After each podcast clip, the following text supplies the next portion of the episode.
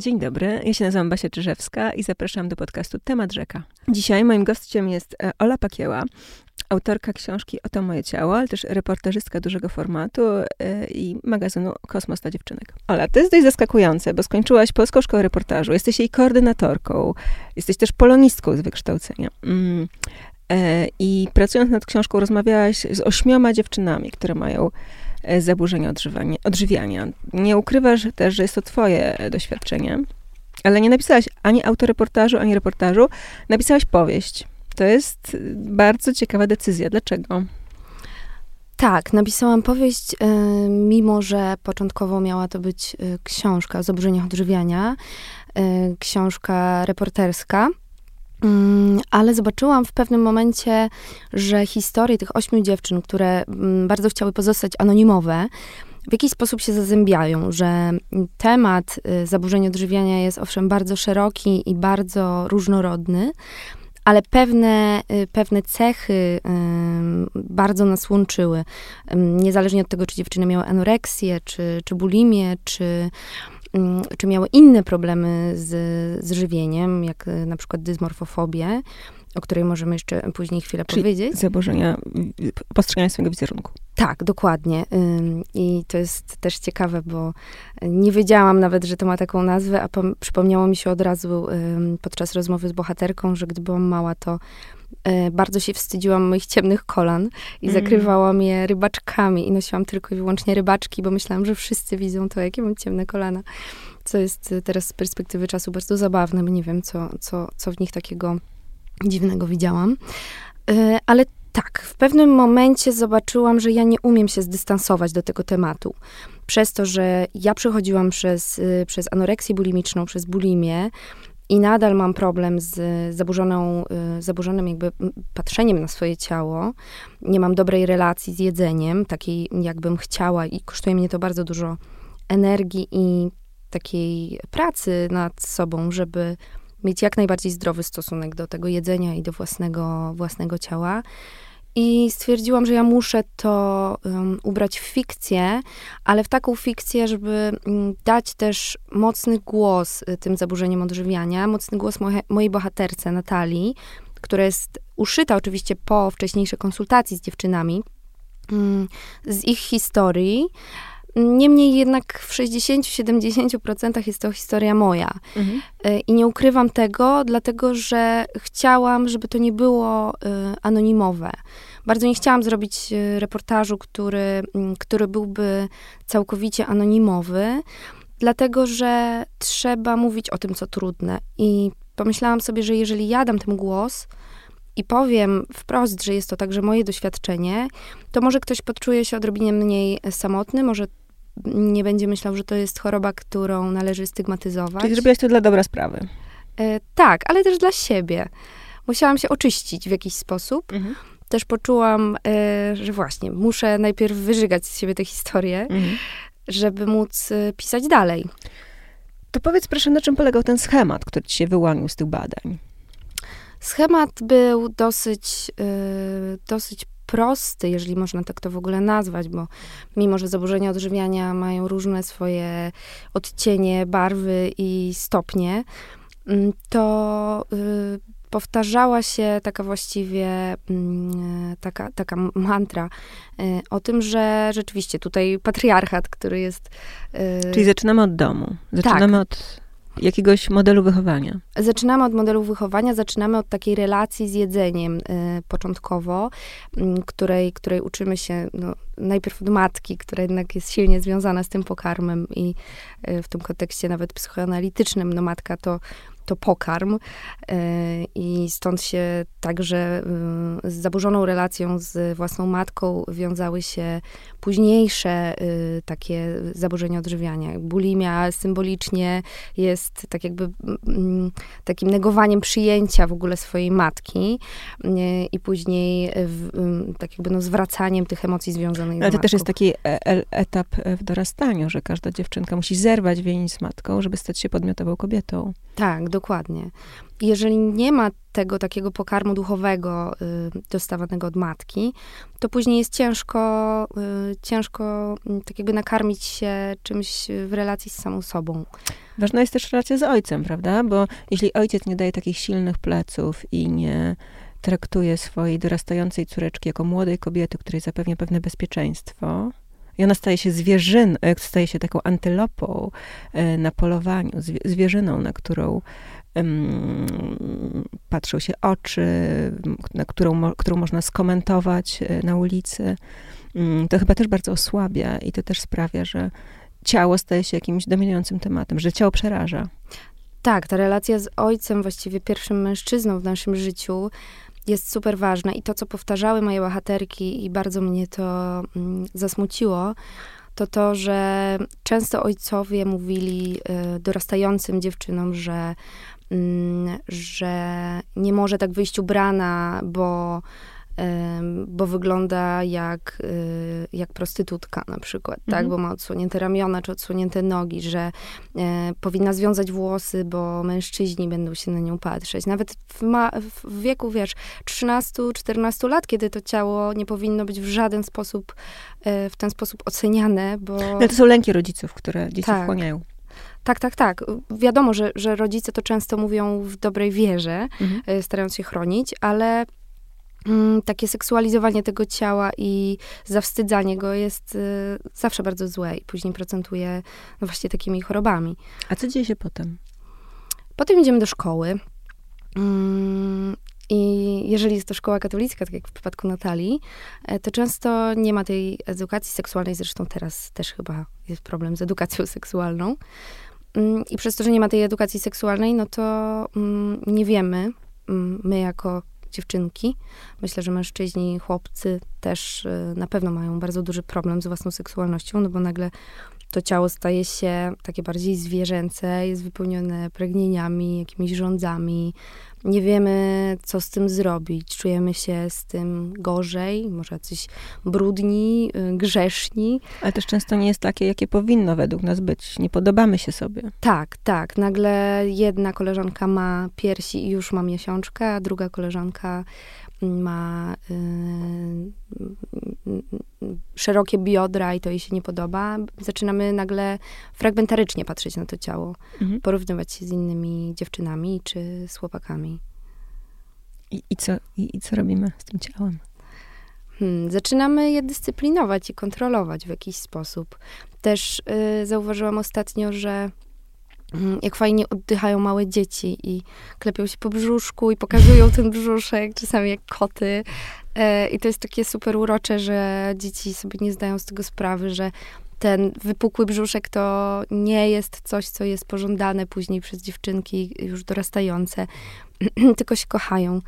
E, I potem nagle. Mają czułość. Tak, mają do siebie, siebie olbrzymią czułość. I, i, I później trzeba się tego na nowo w jakiś sposób uczyć.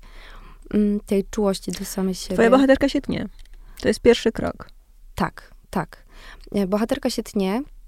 Mm, bohaterka później rzuca się e, całym ciałem o ścianę, czy mm, kieruje na siebie strumień mhm. gorącego, e, gorącej wody spod prysznic, pod prysznicem, bo chce w jakiś sposób zintegrować swoje ciało. Często bohaterki, w ogóle często osoby chorujące na bulimię, to jest jakieś 60% mają e, depresję i e, powracające myśli samobójcze. Niemniej jednak ten, e, ta taka relacja z ciałem, właśnie polegająca na cięciu się na przykład, mm, to jest taka, taka reakcja na to, żeby coś czuć.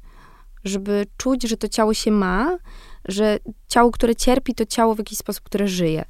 Mhm. I um, dopiero kiedy ten ból się rozchodzi takimi promieniami po koniuszki e, palców, możemy poczuć, że, że jest zintegrowane, że ono należy w jakiś sposób już do nas. No i jest też te, to, to, to, um, to działanie autodestrukcyjne jest działaniem um, mającym ukarać siebie za coś. A czy to nie jest też taka forma zwrócenia uwagi, że dziecko trochę mm, patrzy na rodziców i jeśli oni nie reagują, to brnie jeszcze dalej, bo chce być uratowana? Na pewno, na pewno też. W niektórych przypadkach y, tak i mm, jedna z moich bohaterek miała bardzo szerokie, rozległe blizny na, na przedramionach, bo po prostu cięła się, żeby żeby zobaczyć, kiedy rodzice to zauważą. I no, byłam przerażona tym, jak zobaczyłam, jak, jak bardzo y, długi czas musiała to robić. Jak przez, przez, przez jak długi czas musiała ciąć sobie ręce, żeby, żeby rodzice wreszcie to zauważyli. I zauważyli to bardzo późno. Mm, nie do końca jestem w stanie to, to zrozumieć, ale większość bohaterek jednak czuła ukojenie w bólu.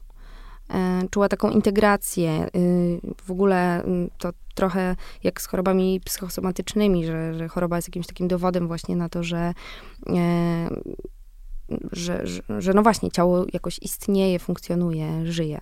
A później pojawia się odchudzanie i ono często jest takim wrażeniem sprawczości, że jeśli na niczym nie mam kontroli, rodzice są tacy, a szkoła jest taka, a nie inna, to sposób, w jaki radzę sobie z posiłkami, jest takim moim małym triumfem. Teraz będę się rzeźbić i kształtować i będę idealna. Tak, bo zawsze nad tym jedzeniem możemy mieć jakąś kontrolę, zwłaszcza jak już y, miniemy ten czas, y, w którym y, nie możemy wstać od stołu, dopóki nie zostanie zjedzone wszystko, prawda? Czy możemy zostawić ziemniaczki, ale mięsko musi być zjedzone, bo babcia tak każe, tylko w jakiś sposób już mówimy nie, bo ja jestem, mam jakąś dietę i unikam tego i tego i mogę sobie sama przygotować, sam przygotować posiłki. I wtedy mamy nad tym kontrolę i to jest często jedyna rzecz, nad którą te bohaterki miały faktycznie tę kontrolę, bo... One się nie upajają, one często gotują dla rodzin. Tak, tak, tak, tak. Nie jedząc, mm, nie smakując, wąchając i patrząc. Tak, też przechodziłam przez taki etap, kiedy mm, nawet moja rodzina była z, w jakiś sposób ze mnie dumna, że nauczyłam się gotować, że, że tak dużo czasu spędzam w kuchni. Natomiast ja skupiałam się na tym, żeby y, w mojej aplikacji się zgadzały y, kalorie, żeby smażyć na y, tłuszczu, który wycierałam później chusteczką, żeby było go po prostu minimalnie dla tych, na te placuszki z banana owsiane. Mm, no i później, jak to staje się obsesją, y, to nadal bardzo długo tego nie widzimy. Ja przez rok byłam uzależniona od siłowni i od właśnie zdrowego y, odżywiania. To była ortoreksja? Mm, tak, tylko ta ortoreksja szybko się przerodziła w anoreksję. Mhm. Y, I to jest też ciekawe, bo rzeczywiście ja nigdy o sobie nie mówiłam jako o anorektyczce.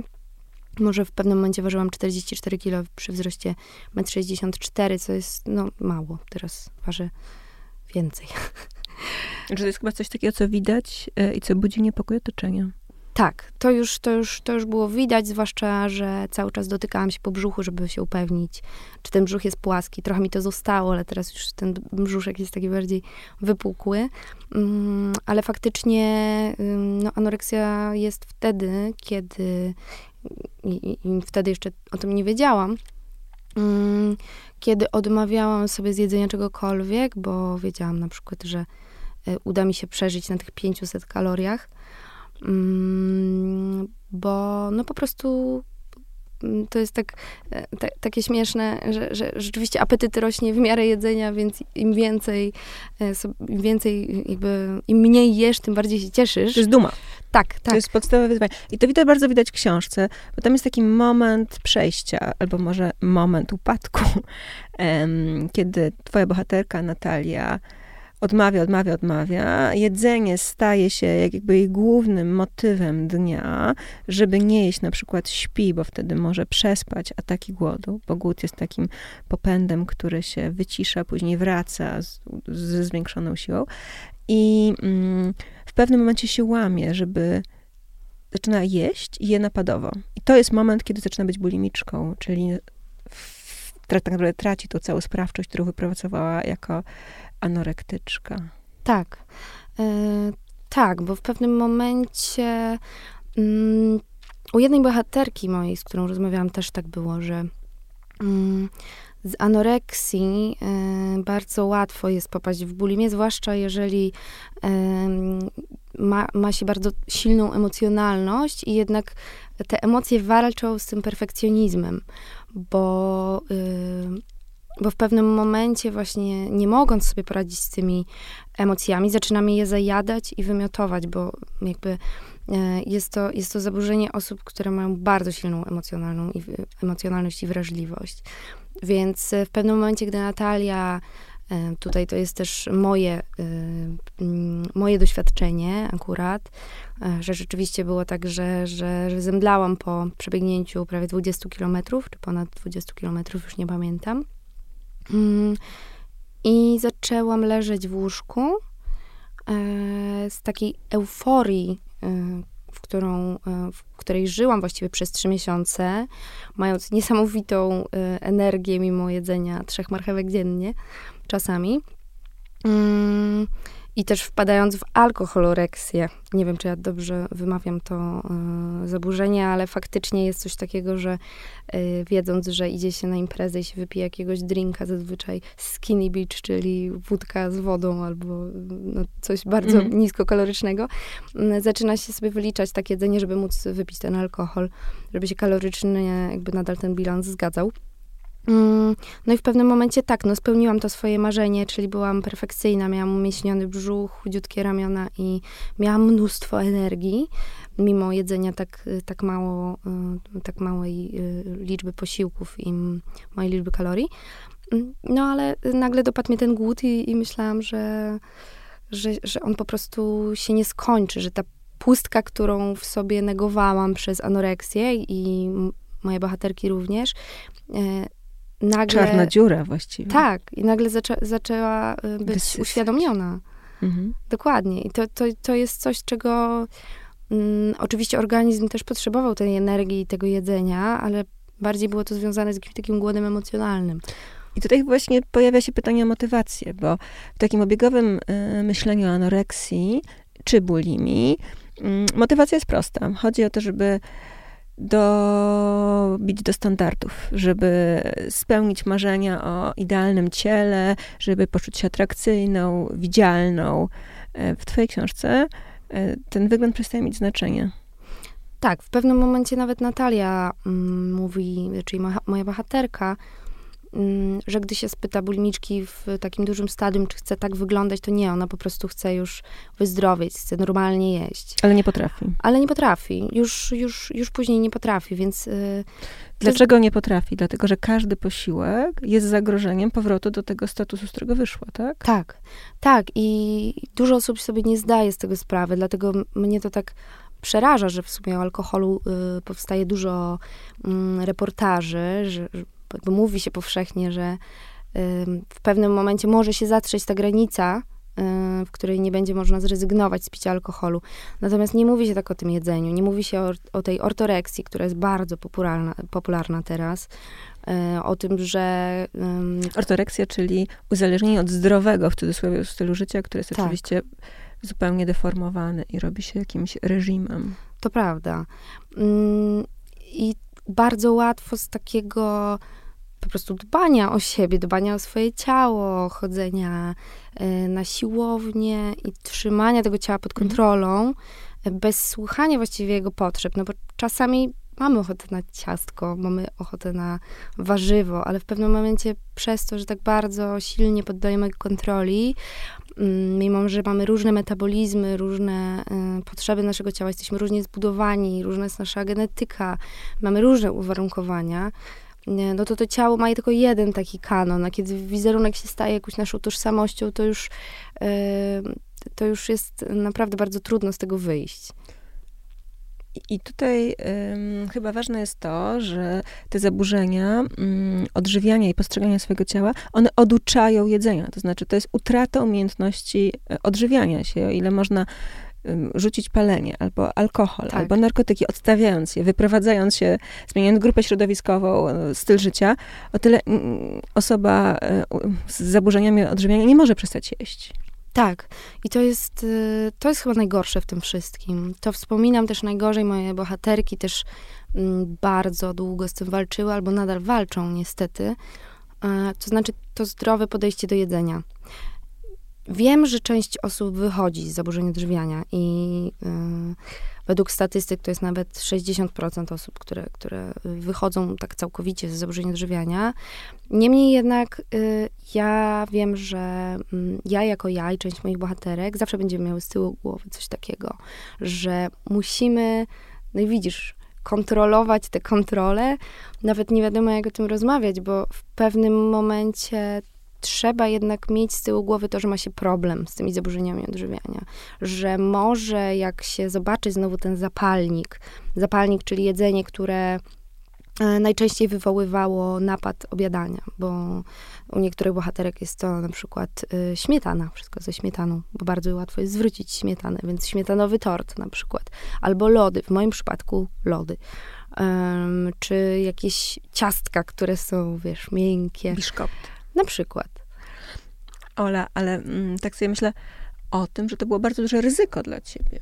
Że w, jeśli byłaś w procesie leczenia, um, nawet jeśli ta wizja um, odpływała do przeszłości, stawałaś się samodzielną, dojrzałą kobietą, która ma wiedzę i dystans, to wchodzenie w tę historię y, niosło z sobą ogromne ryzyko retraumatyzacji. Tak, i faktycznie tak było. Mm, ta książka się wiązała dla mnie z tym, że no miałam epizod znowu bulimiczny. Mm, a już abstrahując od tego epizodu bulimicznego, to y, miałam wrażenie, że moje ciało jest ogromne. I to było niesamowite. Musiałam znowu się zapisać na taką terapię, która mnie, y, którą już kończę, bo w pewnym momencie mm, stwierdziłam, że, że że psychoterapeutka może już puścić mnie za rękę, bo rzeczywiście przeprowadziła mnie też przez ten proces. Ale y, to musisz wyjaśnić, dlaczego nie porzuciłaś pisania książki. Hmm. Bo bulimia przeszkodziła ci na przykład skończyć studia y, tak. z socjologii. Jakby poświęciłaś bardzo dużo w swoim życiu, żeby pożegnać się, rzeczy. Choroba pochłonęła bardzo wiele w twoim życiu, natomiast z tej książki nie zrezygnowałaś. Nie, może też właśnie dlatego, że, że wcześniej zrezygnowałam naraz z pracy, mm, studiów, w ogóle życia towarzyskiego i wycofałam się z, z życia właściwie na, na kilka miesięcy, wpadając w ciężką depresję, próbując jakoś się poskładać. I może właśnie dlatego stwierdziłam, że nie. Jakby muszę, muszę to dokończyć, muszę to przepracować. Ostateczne rozliczenie, tak? Tak, konfrontacja. Final fight e, z bulimią. I rzeczywiście nawet przetrwałam, wiesz, to, to byłam, byłam z siebie naprawdę dumna. Mm, I teraz też jestem z siebie dumna, że mam takie poczucie, że wyszła mi e, dość porządna książka, którą mogę nazwać e, mm, jakby swoją książką, swoją historią. Mm, którą mogę podtrzymać w ręku, y, na którą reagują osoby y, właśnie z zaburzeniami odżywiania, mm, tak jakbym to ja ich trzymała teraz za rękę i mówiła, nie jestem, nie, jestem tutaj z tobą, nie jesteś sama, nie jesteś sam. Y, odzywa się do mnie dużo ludzi i myślę, że właśnie mm, też już w samym procesie pisania, kiedy się dzieliłam gdzieś tam w social mediach tym, że piszę o zaburzeniach odżywiania, dostałam bardzo dużo wsparcia I to było dla mnie najważniejsze. Natomiast e, tak, sam fakt tego, tego, mm, że udało mi się zastopować ten taki etap bulimiczny e, podczas pisania, też uważam za, za, za mój sukces. Natomiast. Jeszcze, mhm. jeszcze widzę drugie ryzyko, mm, bo ta książka jest boleśnie szczera. Tam opisujesz um, takie rzeczy, które robisz swoim ciałem, czyli najpierw pochłanianie jakiejś ogromnej ilości jedzenia, takiego kompulsywnego, rękoma, bez żadnego poczucia smaku czy faktury, tylko po to, żeby się wypełnić. Później fizyczny ból związany z tym, że to jedzenie jest w tobie i ono ono jest po prostu szkodliwe. Piszesz o tym, że istnieje ryzyko na przykład pęknięcia żołądka czy przełyku. To są no, jakieś takie super obrazowe y, momenty. A później opisujesz też bardzo werystycznie to, co robisz z tym ciałem, żeby ten pokarm zwrócić, ten pokarm, który może na przykład kaleczyć twój przełek, doprowadzać do krwotoku, czy... Mm, czy właśnie na przykład nie udaje ci się tego zrobić, więc wlewasz w siebie jakiś olej. No, myślę sobie o tym, że być może taka makabreska, którą fundujesz swoim czytelnikom, w pewien sposób normalizuje ten obraz, że paradoksalnie to jest coś takiego, że znieczulamy, że mm, dostarczając takie, e, trochę instruktaże, a trochę doświadczenia normalizujemy e, sytuację, która jest jednak no, alarmująca, a znając statystyki, coraz powszechniejsza, zwłaszcza w grupie dorastających osób, które być może z pewnym skrzywieniem sięgną po tą książkę i zaakceptują swój status jako taki, który jeszcze nie jest tak, tak hardkorowy. W związku z tym przecież ten problem mnie nie dotyczy. Czy, czy nie bałaś się takiego zarzutu, że wysuwasz pewien podręcznik i tracisz kontrolę nad tekstem? Mhm.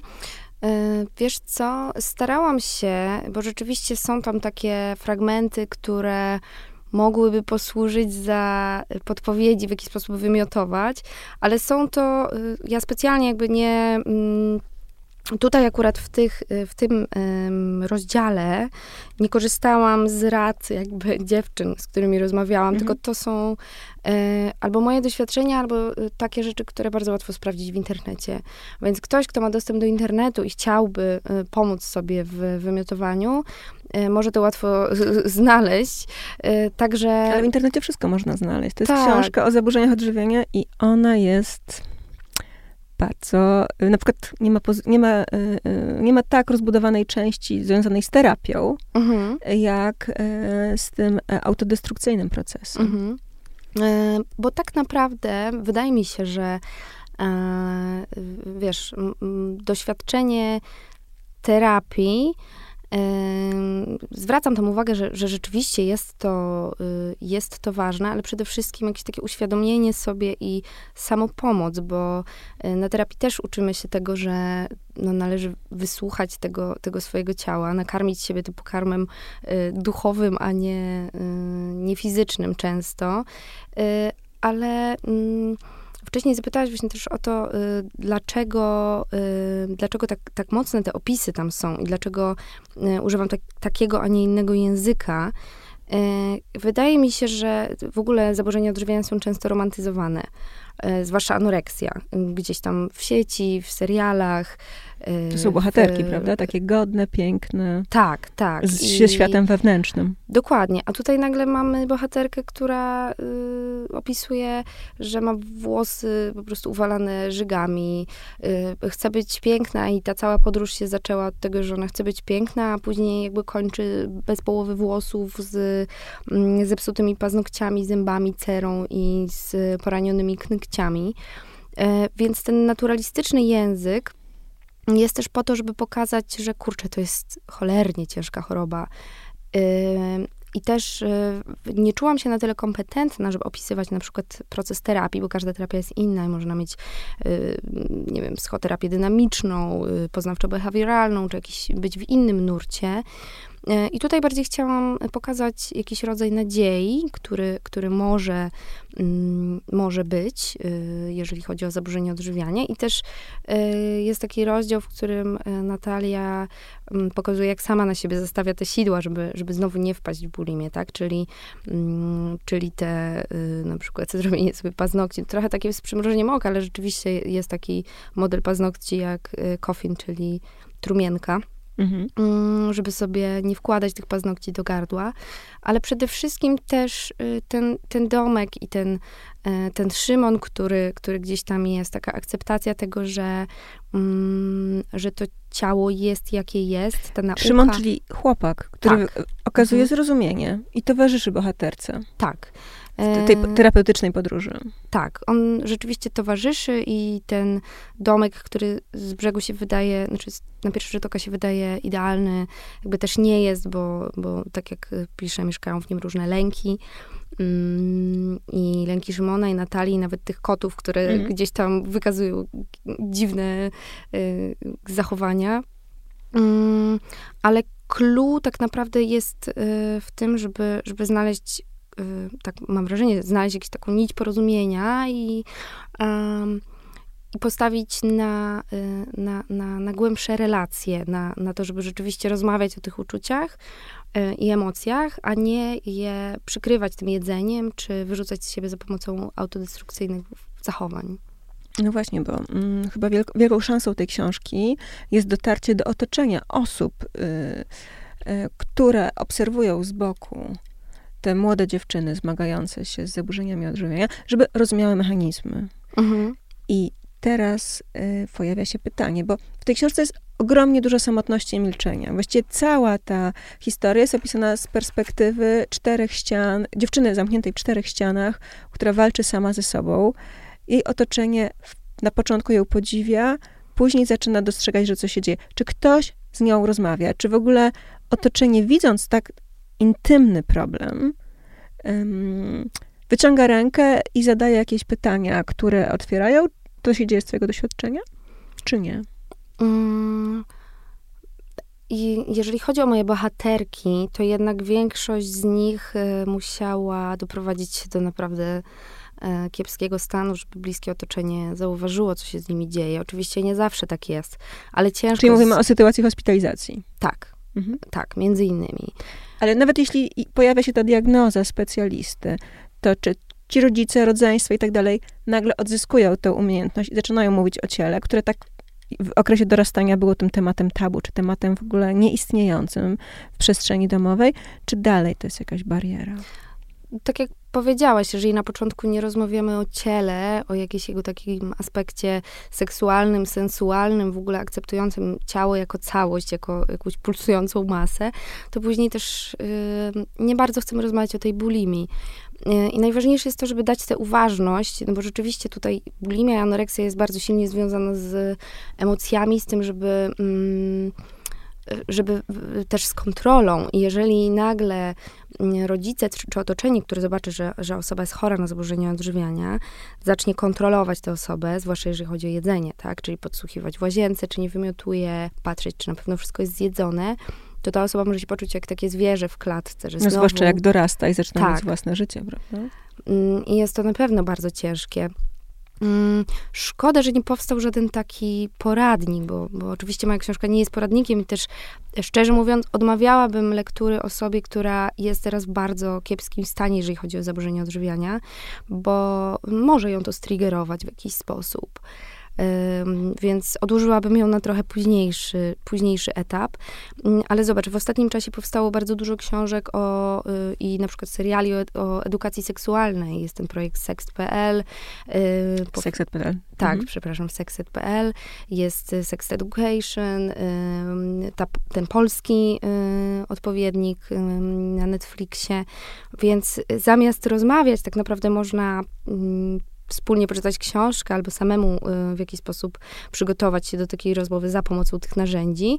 Mm, a w Polsce te zaburzenia odżywiania są tak traktowane trochę po macoszemu. Zresztą w ogóle termin sam zaburzenie odżywiania, jakaś taka kwestia y, terminologiczna powstała dopiero w 80 latach, mhm. więc jakby o, o, czym my tak naprawdę y, mówimy, tak? Tutaj, tutaj na razie jeszcze nie ma żadnego takiego, y, przynajmniej z mojego researchu tak wynikało, takiego porządnego, ogólnodostępnego poradnika, który by się dzielił przykładami, psychologicznym wsparciem darmowym. Y, Albo przynajmniej określał granice, kiedy tak Y, diet, pewien stan ciała i umysłu można nazwać dietą, a kiedy zaczyna być zaburzeniem psychicznym. Tak. No zresztą jak nie rozmawiamy z dziećmi o ich życiu uczuciowym czy prywatnym i nagle odkrywamy, że ma bulimię, to bardzo ciężko zrobić ten skok, żeby pominąć Tak, bo wszystkie... to jest bardzo intymna strefa. Praktyka gabinetowa wskazuje, że to wcale nie jest problem y, do, wyłącznie dorastających dziewcząt i chłopców, bo również chłopców, y, ale też często dojrzałych kobiet, takich kobiet, które znajdują się w jakichś y, trudnych sytuacjach, są na przykład zdominowane w miejscu pracy albo w związku, one też uciekają do jedzenia, jako regulacji jedzenia, jakiego, jako pewnego narzędzia, mm, które ma im przywrócić godność i takie poczucie siły. Tak, y, to paradoksalnie nie jest y, tak dużo mniej y, osób niż, niż właśnie y, w przypadku nastolatków. To jest około, oczywiście tutaj jest bardzo ciężko to określić, bo mm, to są tylko przypadki, które zostały gdzieś tam zgłoszone, tak? I już mhm. osoby, które się zgłosiły po pomoc. To jest Czyli w ciężkim stanie prawdopodobnie. Tak, dokładnie. To jest około 5% kobiet dorosłych i 7% to są, to są nastolatki. Natomiast, no tak, żyjemy szybko. Często kobiety też też z jakimiś nieprzepracowanymi traumami, e, ale też często po mm, różnego rodzaju nadużyciach seksualnych e, uciekają właśnie w regulowanie emocji za pomocą jedzenia. Mm, a jak wiadomo, te, te, te, te nadużycia seksualne nie są takie rzadkie, więc tutaj w przypadku dorosłych kobiet bardzo często zaburzenia odżywiania wynikają właśnie z tego. Czy mogłabyś powiedzieć, że anoreksja, bulimia, ortoreksja i te wszystkie zaburzenia są objawem jakiegoś e, większego problemu? Tak, oczywiście. To jest zawsze wierzchołek góry lodowej i żeby się dogrzebać do tych uczuć y, tłumionych, y, do tego właściwie skąd to się bierze, dlaczego, y, jakie właśnie, jak wyglądały nasze relacje z rodzicami, jakie nosimy w sobie emocje, dlaczego chcemy je z siebie wyrzucić, albo dlaczego ich do siebie nie dopuszczamy. To wszystko, to wszystko gdzieś tam jest pod spodem i mm, no niestety potrzeba do tego specjalisty, żeby, żeby wyregulować te, e, te zaburzenia i żeby sprawić, żeby na nowo właśnie umieć radzić sobie z tymi emocjami w inny sposób. Bo nagle się okazuje, że y, to jest akurat y, moja, moja historia. Bardzo się bałam reakcji mojej mamy na tę książkę. Byłam pewna, że, mm, że po prostu nie udźwignie tego tematu. Mhm. Natomiast mm, moja mama dała mi dużo wsparcia, miłości. Powiedziała, że y, chciałaby zacząć te relacje na nowo i nagle przestał boleć mi brzuch. Wow. Nie mam problemu z brzuchem od dwóch tygodni, e, mimo że wcześniej cały czas czułam w sobie ten brzuch i, i rzeczywiście wszystkie moje emocje nadal zawsze są w brzuchu. E, a teraz czuję się lekka, y, nie myślę o tym jedzeniu aż tak dużo, więc y, no, myślę, że też jestem takim żywym dowodem naprawdę na to, że, że jest to bardzo psychiczna kwestia tak, no mówi się zresztą, że, że anoreksja to jest jadłowstręt psychiczny, e, bulimia też jest związana z nerwicą, mm, więc tak, na pewno trzeba bardzo w sobie pogrzebać. Państwo tego nie widzą, ale mm, Ola ma tatuaż pod obejczykiem, ma napis czułość. No i to wszystko składa się w taki obraz, że jest to książka autoterapeutyczna. Tak, yy, bardzo. Myślałam, że yy, też pisząc tę książkę, przeszłam przez taki właśnie rytuał oczyszczenia. Mm, myślę, że potrzebowałam też nawet tego krótkiego nawrotu bulimi, żeby sobie uświadomić, dobra, nie, pakieła, koniec. Nie, mhm. nie, wychodzisz z tego kibla, wyrzucasz y, te lody do, do, do śmieci y, i koniec. Nie, nie, nie możesz w ten sposób y, tego robić. Nauczyłam się od nowa regulować te emocje. Mm, i mam nadzieję, y, że rzeczywiście ta książka mm, pomoże też innym osobom w myśleniu o tych, y, tych emocjach, może analizowaniu tego, co było nie tak, jakie czynniki wpłynęły na to, że, y, że teraz jest tak, a nie inaczej. I że może poczują, że rzeczywiście gdzieś tam jestem i, i trzymam za rękę albo choćby za paluszek. Ale masz 30 lat. Tak. Napisałaś książkę prosto z brzucha, bardzo autentyczną. Ona ma 150 stron i zamknęłaś pewien rozdział w życiu. To jest twój debiut. I co dalej? Na pewno już nie chcę się zajmować e, bulimią i zaburzeniami odżywiania, mimo że mam kilka projektów fajnych gdzieś tam w zanadrzu, między innymi ze szczerą sferą. I bardzo mnie korci, żeby jednak było o tych zaburzeniach odżywiania głośniej. Mhm. E, i żeby coś, coś w związku z tym zrobić. Ale ja teraz chciałabym siebie odstawić na bok, bo już się nad sobą poznęcałam i mhm. E, oczyściłam się na tyle, że, że nie mam takiej potrzeby już teraz zajmować sobą. I chciałabym napisać y, teraz reportaż, książkowy reportaż, mam już pewien pomysł i y, będę nad tym pracować, wiesz, już tak sobie siedząc gdzieś tam w archiwum, grzebiąc. Czy to znowuż będzie jakaś historia, która zahacza twój życiorys, czy zupełnie nie, oderwana? już w ogóle totalnie oderwana ode mnie. Nawet mnie tam nie będzie jako tej mhm. osoby reporterskiej, bo niezbyt lubię w ogóle takie reportaże, w których jest y, reporter jako bohater. Mhm. Mm, więc to będzie zupełnie coś innego. Zobaczę. No, trzymam za siebie kciuki. My też. Bardzo dziękuję. Bardzo ci dziękuję.